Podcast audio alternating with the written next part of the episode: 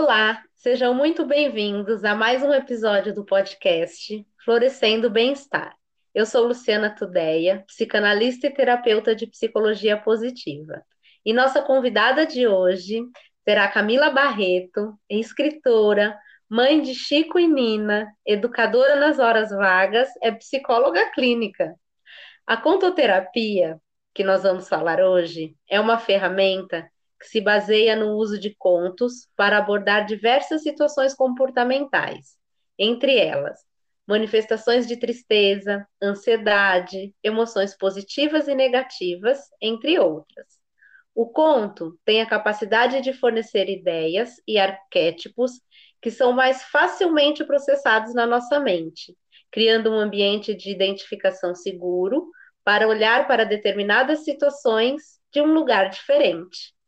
E o conto também tem a capacidade de nos ensinar, nos moldar e abrir nossa mente e nossos corações para caminhos e possibilidades novas.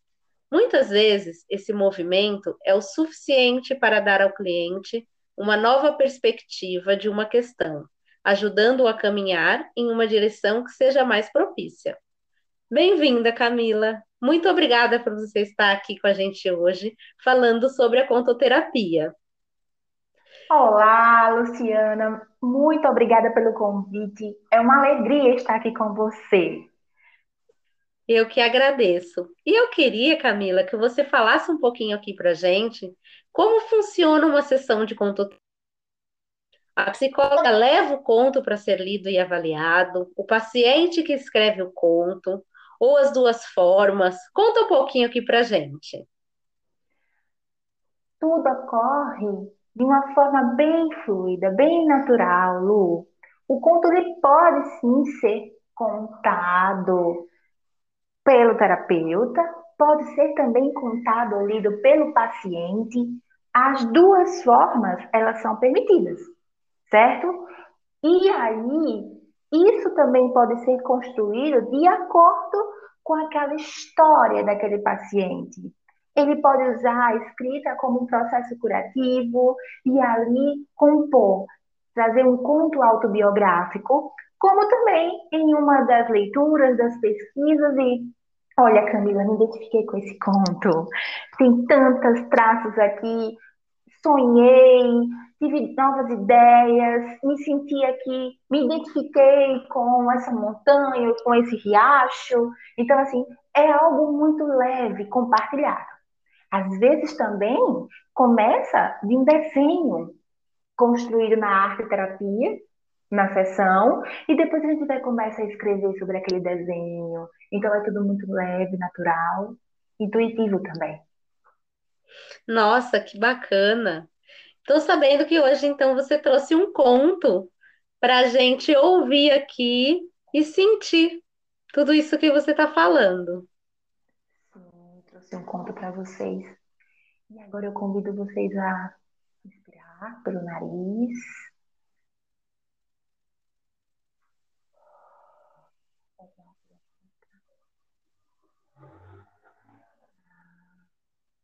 Uma floresta de uma cidade conhecida e bem famosa pelos seus dias quentes e suas lindas praias. Morava uma fênix ave grande e vermelha e muito notada por todos. Os seres que ali habitavam conheciam-na e muitos faziam questão de estar por perto.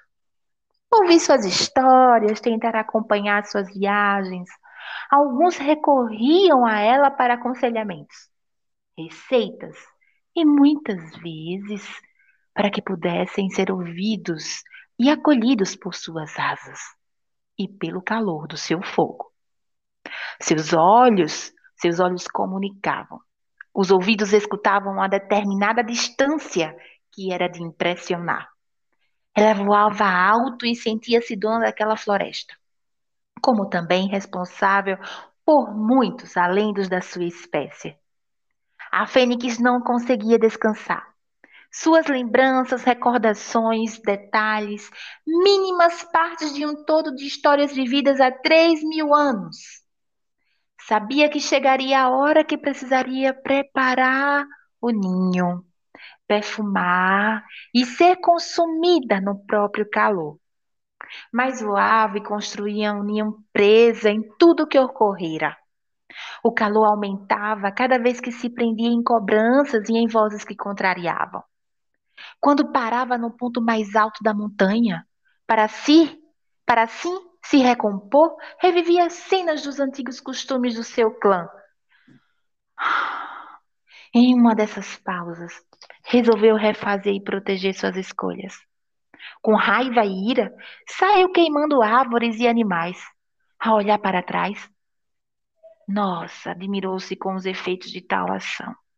Vergonhosa, assustada, voou e voou, voou, quanto mais longe pôde voar. Queimava por dentro um fogo cada vez mais forte e o desejo de mergulhar no rio.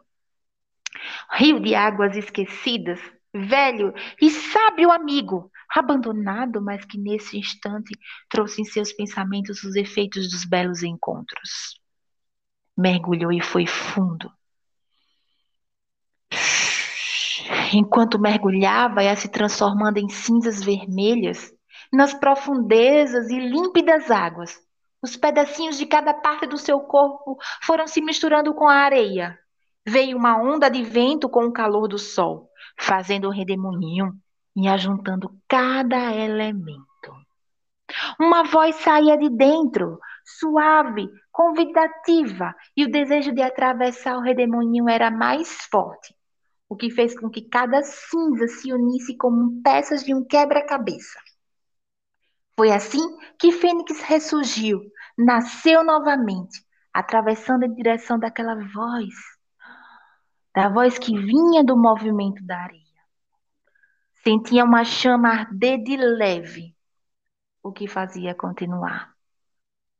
Era escuro, turvo, mas foi ficando nítido e mais perto do ponto redondo e vermelho. Uma lua vermelha que a acolheu e sussurrou em seu ouvido. Sou, sou o início. Fui sua primeira casa. Havia fogo meu em você, pedaços meus em você. O calor e o carinho daquelas palavras fizeram a Fênix lembrar do quanto era bom se sentir em casa. A paz, a calma. Percebeu que lembrar da lua vermelha também podia ser caminho para distribuir amor e regeneração. Deixou com a lua todos os remorsos que não eram seus. Sentiu-se pronta quando o desejo de abraçar invadiu com a vontade de voltar para a floresta e distribuir água e novas sementes. No lugar, no lugar daquela vergonha, havia a vontade de cuidar da região que seu fogo se alastrou. Sentia-se renovada e curada. Saiu daquelas águas com penas mescladas de azul e vermelho azul e vermelho. Voava levemente e, ao retornar para a floresta, novas flores, novas espécies, novos frutos. Tudo foi curado quando ela se curou. Com essa certeza, sempre dialogava com seu lado água e seu lado fogo. Fazia do ponto alto da montanha seu templo, templo de consagração e transformação. Eis a história da Fênix renascida. Essa história é real. Quem quiser, que conte outra. Ela entrou por uma porta e saiu pela outra.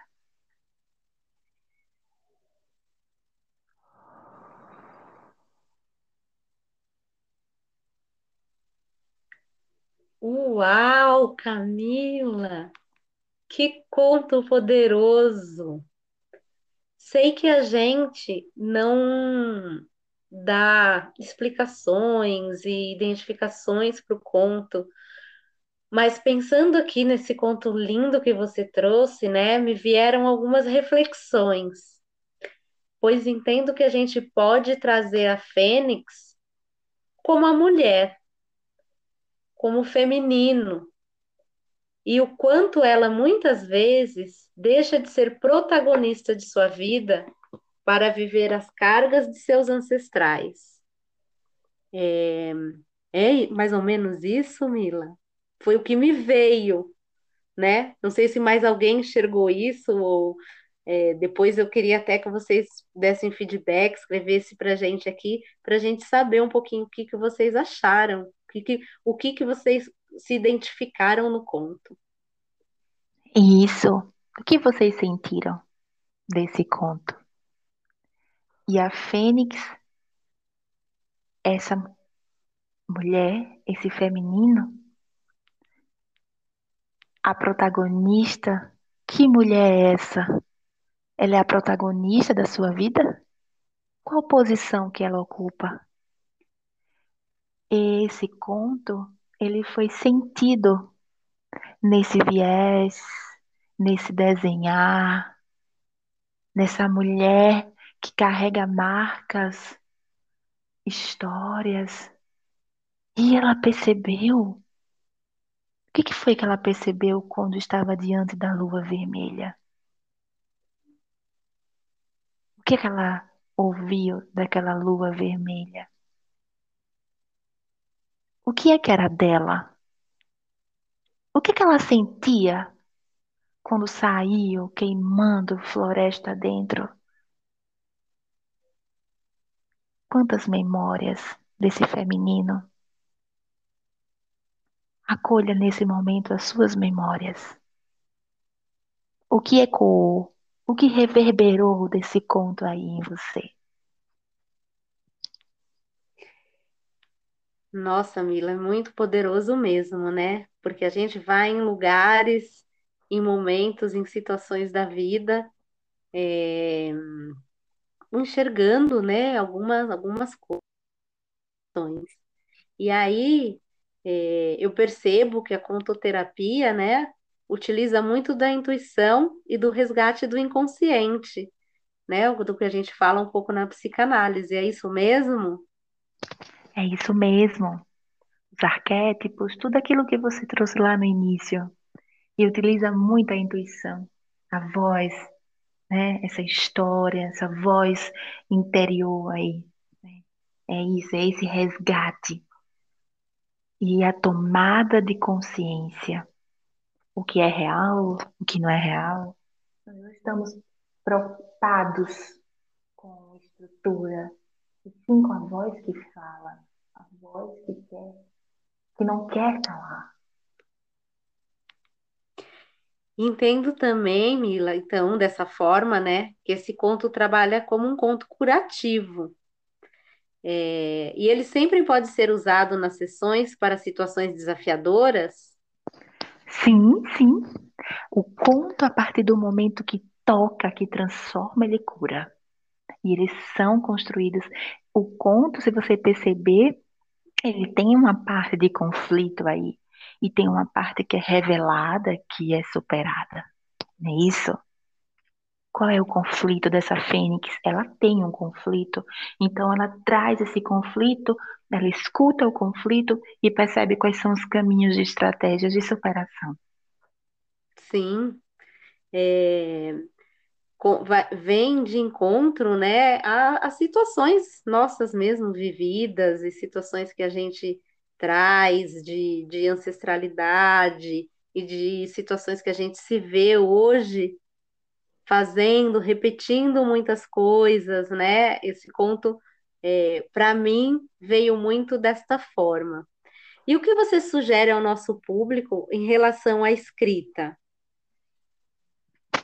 Sugiro que você que está ouvindo, viajando também nessa história, Escreva.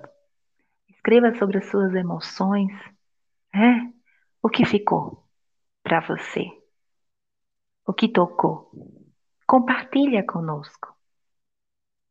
e possa repetir esse áudio desse conto e ver o que é que foi sentido e o que vai sendo sentido cada vez que você repete.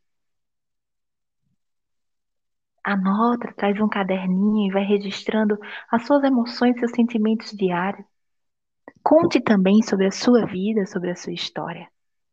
Todos nós somos contadores de história. E não se prenda à estrutura, nem a julgamentos. Apenas observe e sinta o que está sendo vivido, aqui e agora. Como você se sente agora? Um abraço virtual e energias positivas minhas e permita-se ao voar da mente. Gratidão. Mila, muito obrigada por você nos trazer tanta inspiração e clareza, né, sobre o assunto. Foi maravilhoso ter você aqui hoje, é, dividindo um pouquinho aqui com a gente o que é a contoterapia e nos inspirando para isso. Nosso papo foi incrível e acho que nós podemos ter outros episódios para falar mais sobre o tema, para trazer outros contos, né? Então é isso, pessoal. Nós vamos ficando aqui com mais um Florescendo Bem-Estar. E Mila, você quer se despedir? Uhum. Quero sim, e já aceito o convite para retornar. Vocês gostaram? Deem esse feedback para nós e vamos contar próximas histórias? Quem sabe seja a sua um conto construído depois desse momento de conto terapia. Obrigada, gente. Muito obrigada. E nos vemos no próximo episódio. Até mais.